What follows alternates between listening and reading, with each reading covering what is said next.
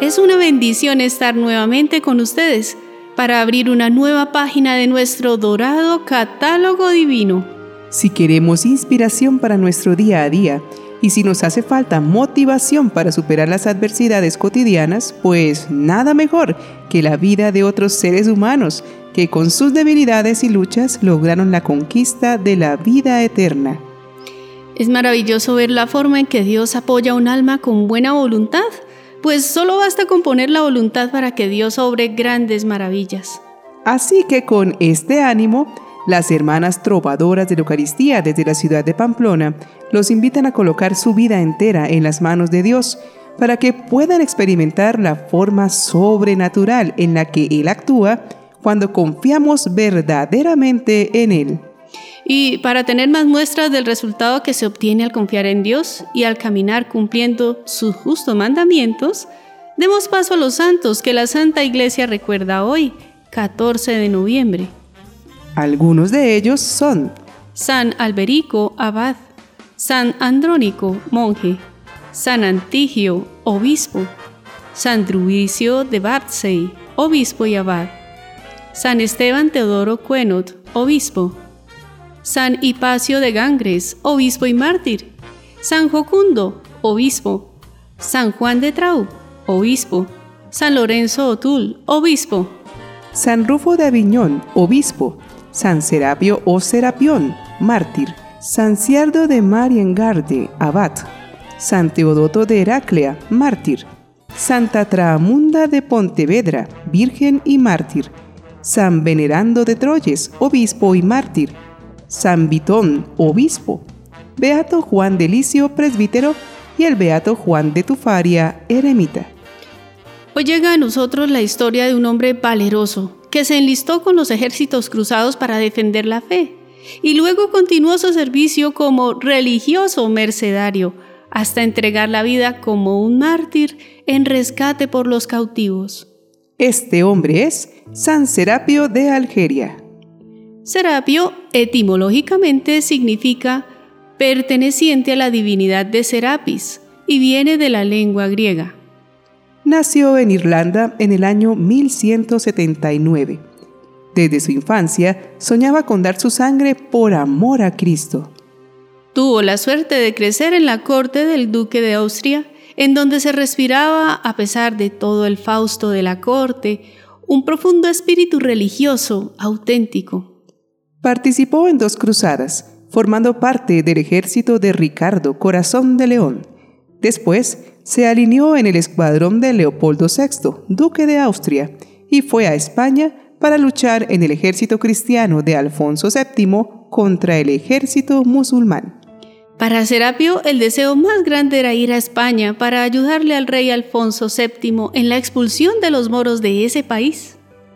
Mas se sintió apenado porque a su llegada el rey y los moros habían firmado una tregua entre los beligerantes. Se quedó allí con la esperanza de que las hostilidades comenzaran de nuevo. Durante este intervalo encontró al hermano Berenguer, un miembro de la orden mercedaria que acababa de ser fundada por Pedro Nolasco, con el único fin de rescatar a los cautivos cristianos en manos de los moros. Y le decía al hermano Berenguer, Dios sabe cuánto durará esta tregua, señor Serapio. Vente conmigo mientras esperamos. Nosotros también corremos peligro y nos llevamos a veces la palma del martirio. Con esta ocasión conoció a San Pedro Nolasco y a sus hijos mercedarios, que defendían la fe en otra cruzada, redimiendo cautivos, en cuya obra se exponían cada día al peligro. Pidió ser admitido en la Orden de la Merced, en la que ingresó en 1222. Su formación religiosa fue excelente, como lo había sido su formación militar, de mucha oración, de disciplina y de gran amor a Dios y a los cautivos cristianos. Varias veces fue nombrado redentor, cargo que se daba a los religiosos más virtuosos y que eran capaces de desempeñarse de lo mejor ante los príncipes mahometanos. San Pedro Nolasco los envió a los dos a Murcia. Serapio tenía aún mucho dinero y, de hecho, consiguió rescatar a un centenar de soldados cristianos cautivos. Luego se fueron a Argel y salvaron casi otros tantos.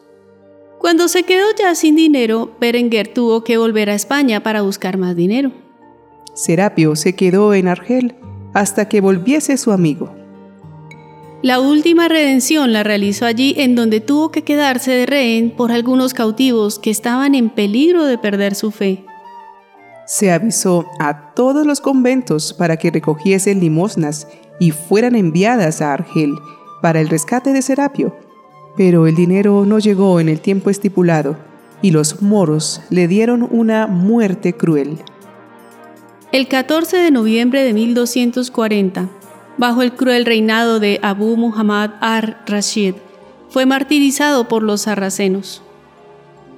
Le clavaron en una cruz en forma de aspa, la que llaman Cruz de San Andrés y que tiene forma de X.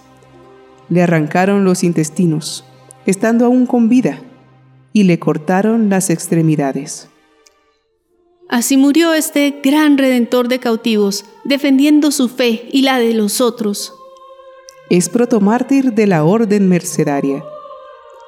Se lo considera como el protector de las enfermedades gástricas o de la zona abdominal.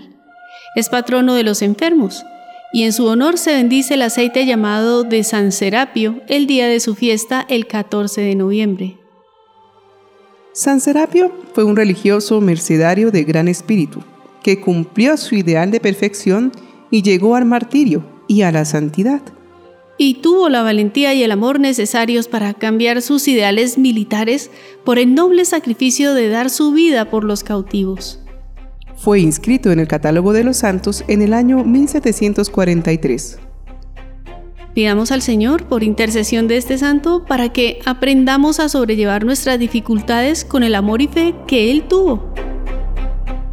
Oh Dios, fuerza y esperanza de los oprimidos que otorgaste a San Serapio la gracia de morir mártir en la cruz para liberar a los cristianos cautivos. Concédenos vivir abrazados a la cruz de tu Hijo y servir con activa solicitud a nuestros hermanos necesitados. Amén. Bueno, aparte de conocer a un santo a quien pedir por las enfermedades digestivas y otras enfermedades, hoy hemos aprendido valiosas lecciones. En primer lugar, hemos escuchado cómo Dios actúa en nosotros de forma extraordinaria, logrando atravesarse en nuestra historia aun cuando nosotros estamos buscando otra cosa. Pues Serapio llegó a España buscando defender la fe a partir de la guerra, pero allí se encontró con la vida religiosa que lo llevó a la santidad. Por otro lado, San Serapio nos da un ejemplo supremo de generosidad, pues como nos mostró la historia, aunque tenía muchos bienes, no guardó nada para su propio gasto, sino que lo entregó todo para el bien de los demás. Su generosidad es una invitación directa a dar con alegría a los demás, pensando más en el bienestar del otro, antes que en guardar o reservar algo para nosotros, porque así la recompensa será en el cielo. Y finalmente, San Serapio nos deja el valor de la valentía, pues cuando el dinero terminó nos echó para atrás sino que se entregó a sí mismo para seguir con su cometido de liberar a los cautivos. ¿Cuánto nos falta la valentía en estos tiempos? Las nuevas generaciones crecen con muchas inseguridades y todo les genera temor. Por ello es nuestro deber enseñar que la valentía nos da la fuerza para sobrepasar el miedo, entendiendo que las cosas que suceden son pasajeras y todo pasa. Pero lo que no pasa es la verdad eterna de que Cristo es nuestro Señor y que nos llama a vivir en santidad. Así que sigamos animosos nuestro camino de santidad a ejemplo de este gran santo. San Serapio, ruega por nosotros.